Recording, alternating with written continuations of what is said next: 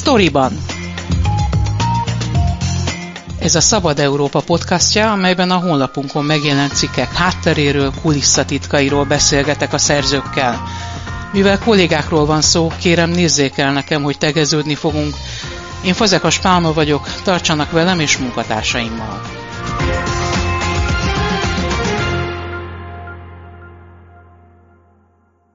Az izraeli kém szoftverről és annak vélt vagy valós magyar vonatkozásairól szóló hírek uralták az elmúlt napokban a hazai médiát. Jeller Alán Tákossal foglaljuk össze, mit lehet tudni eddig erről az ügyről. Egészen pontosan mi is ez a Pegasus botrány? Hát ez tulajdonképpen egy megfigyelési botrány, vagy megfigyelési ügy. Itt tulajdonképpen arról van szó, hogy egy Forbidden Stories nevű tényfeltáró újságíró csoporthoz eljutott egy adatcsomag, amiben ö, telefonszámok voltak, hogy ezeket a telefonszámokat próbálták, vagy figyelhették meg egy ö, izraeli cég szoftverével, aminek a Pegasus a neve. Ez a Pegasus program, ez azt tudja, hogy észrevétlenül lehet rátelepíteni akár a legmodernebb okostelefonokra, és hogyha valakinek a telefonját megfigyelik ezzel a programmal, akkor a megfigyelő tulajdonképpen bármit meg tud csinálni azzal a telefonnal, amit a tulajdonosa meg tud csinálni, üzeneteket el tud olvasni, hozzáfér a fotókhoz, be tudja kapcsolni a kamerát, a mikrofont, tudhatja, hogy a készülék hol, hol van, mikor hol van. Az is kiderült, hogy kiket figyeltek meg, sok név, hát nyilván nem mindenki, de sok név nyilvánossága került. Ennek az izraeli kém szoftvernek a használata nem minden esetben törvénytelen, ezt nem csak Magyarországon használták, ha használták, ugye ez se bizonyosodott még be teljesen, ezt számos kormány megvásárolta, és ők azt mondják, hogy szervezetbűnözés, terrorizmussal összefüggő esetek megfigyelésére adták el kizárólag kormányoknak. Igen, tehát a cég az azt állítja, ez az NSO cég, hogy ők kizárólag állami szervezetekkel áll kapcsolatban, titkosszolgálatokkal, nyomozóhatóságokkal, esetleg katonaságokkal, és hogy ennek a célja a bűnüldözés, az életmentés, és hogy minden esetben az izraeli kormány engedélye kell ahhoz, hogy ők ezt eladhassák valakinek. A másik dolog, hogy igen, azt írják, hogy több mint 50 országban ból beadták el ezt a Pegasus nevű szoftvert, ugyanakkor alig tized, tizennéhány ország nevét hozták nyilvánosságra, azért, mert itt ezeken a helyeken tudták bebizonyítani azt, hogy nem terroristák és bűnözők ellen vetették be ezt a programot.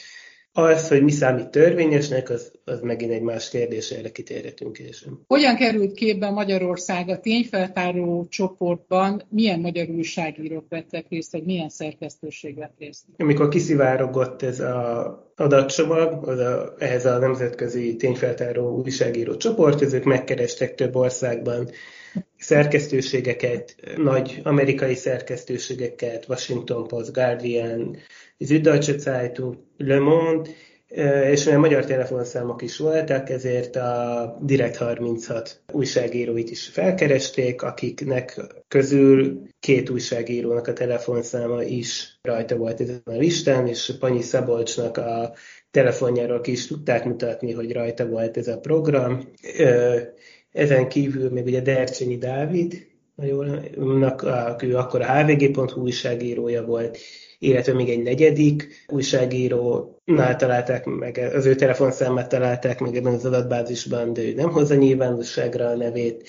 Ezen kívül van még egy fotós, Varga Zoltán, üzletember, rövi a 24.hu-t működtető Centrál Média csoport, Csikán Attila volt gazdasági miniszter, Simicska Lajosnak a fia és ügyvédje, Nagy Ajtony Csaba, a CEU egyik diákja, Bánáti János, aki az ügyvédi kamara elnöke, mellette több másik ügyvéd. Összesen tíz ügyvédet tudtak azonosítani ezen a listán Magyarországon, illetve Gémesi György, Gödöllői polgármester neve, aki egy konzervatív politikus, de nem támogatója a Fidesznek, illetve Weingartner Balázs neve is kikerült, aki államtitkár volt az Innovációs és Technológiai Minisztériumban akkor, amikor célponttá vált. Az egyik érintett éppen Bánati János, ugye a Magyar Ügyvédi Kamara elnöke,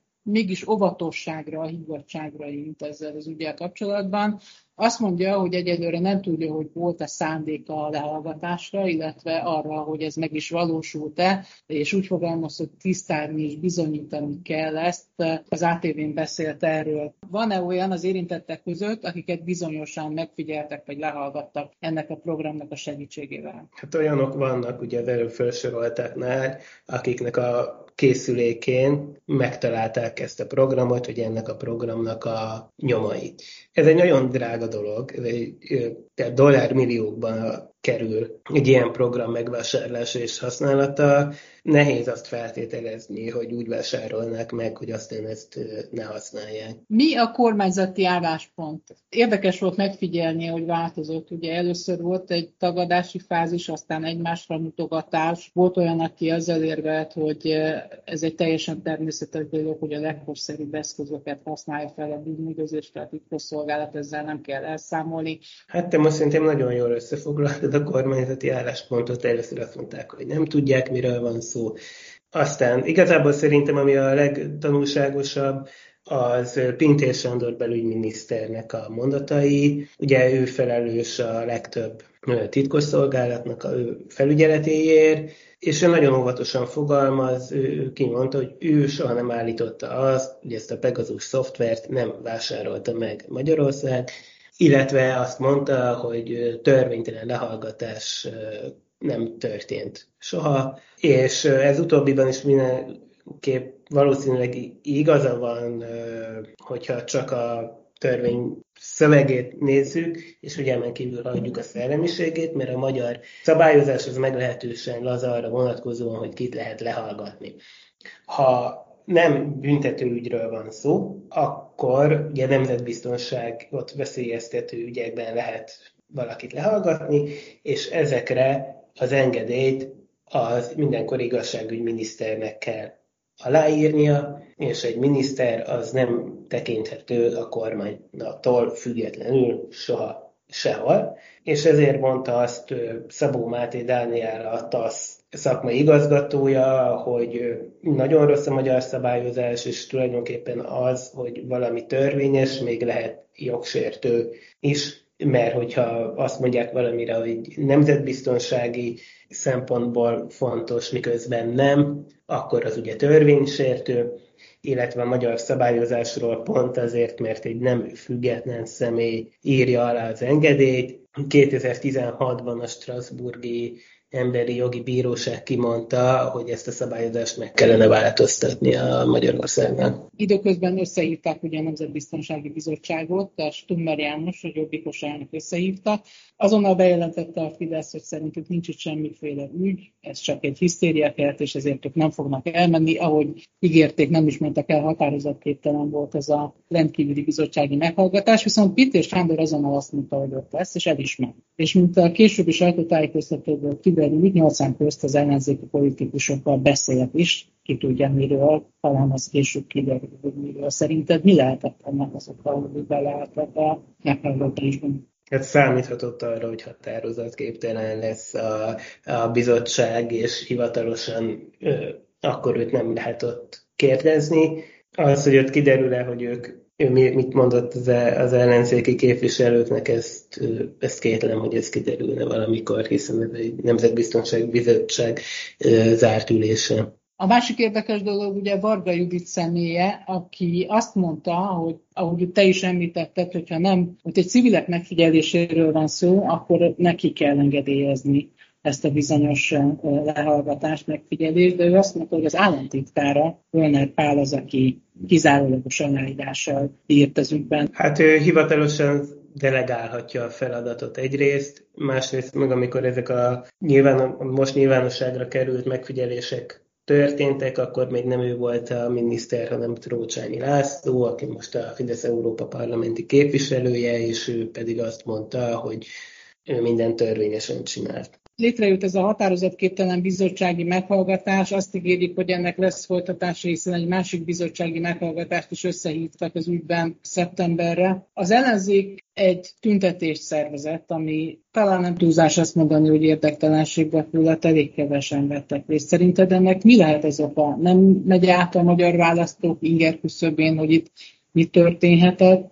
Hát nyárban rossz volt az időzítése, szerintem nem is nem tudom elszólni, hogy miért voltak kevesen, biztos, hogy nem volt jó az időzítése, ne, nem érzik úgy az emberek arra, hogy a saját bőrükre menne ez a, a, a, a dolog. Én úgy gondolom, hogy mivel olyan ilyen, ilyen jellegű ügyben, hogyha a kormány nem akarja, hogy kivizsgálják, akkor nem fogják kivizsgálni. Most az eddigi kormányzati szereplők kommunikációjából úgy tűnik, hogy ők nem akarják, hogy ezt az ügyet kivizsgálják. Ugyanakkor szerintem az nagyon fontos, hogy de egyik dolog, hogy nyilván minden országnak érdeke, hogy megvédje a saját érdeke, érdekeit, a nemzetbiztonságát, hogy ennek, ennek érdekében akár a legmodernebb eszközöket is bevesse, vagy lehallgassa vélt vagy valós ellenségeit.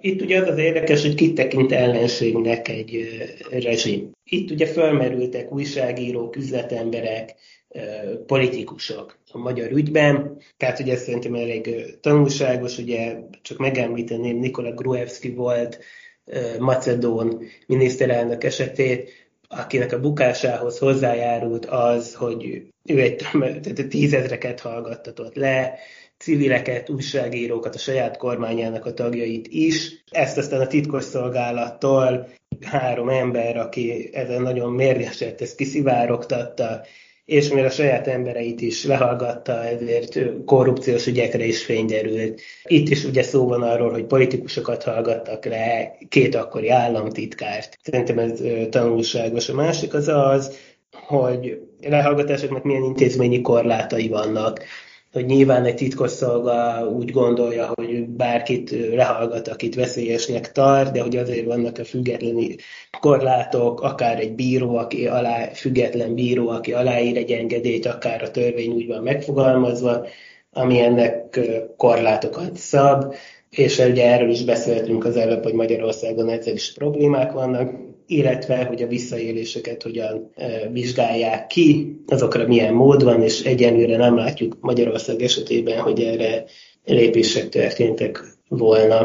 A másik tanulság szerintem az az, hogy ha kiderül, ugye pont a Pegasus botrány az vasárnap derült ki. Igen. Előtte pénteken a Bloomberg arról írt, hogy Magyarország is vásárolt egy olyan kémszoftverből, ami a Windows egyik sérülékenységét kihasználva tudott ö, kémkedni tulajdonképpen, és ez is egy izraeli magáncégnek a terméke. Szerintem ez csak csepp a tengerben. Ha kiderült két ilyen eset, akkor valószínűleg sokkal több is van. Ez egy, ez egy virágzó iparág, ahol akár több ezer hasonló profilú cég is árulhatja a termékeit, tehát hogy most kiderült ez, de valószínűleg, hogy sokkal több hasonló eszköze van a titkos szolgálatoknak arra, hogy embereket figyeljen meg. Igen, és ahogy épp az egyik cikketben írtad, hiszen te foglalkoztál legtöbbet ezzel a lehallgatási ügyel itt a Szabad Európánál, számos lehallgatás és megfigyelési botrány volt már Magyarországon,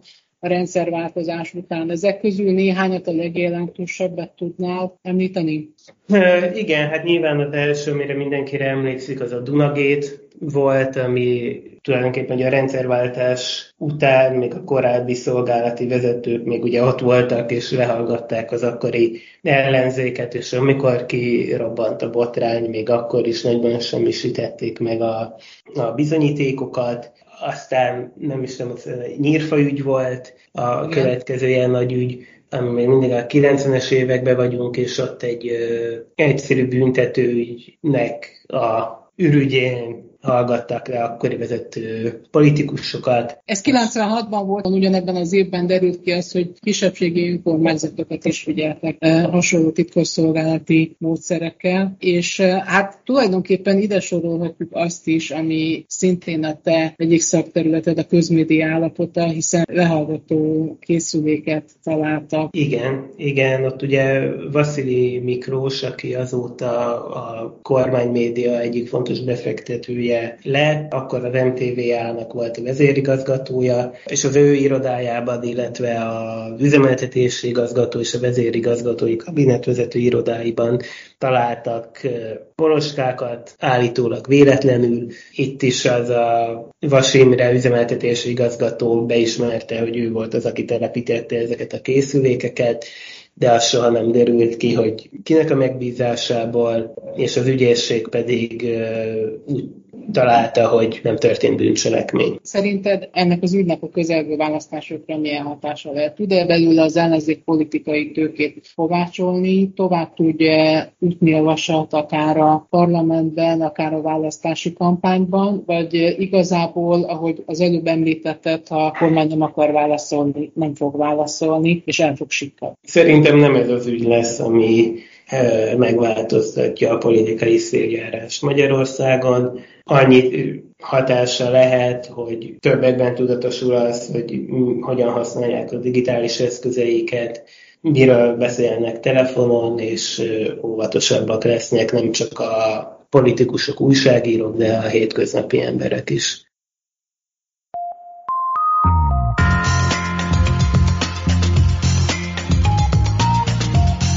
Ez volt a Storyban, a Szabad Európa podcastja a honlapunkon megjelent cikkek hátteréről, kulisszatitkairól. Én Fazekas Pálma vagyok, köszönöm figyelmüket munkatársaim nevében is.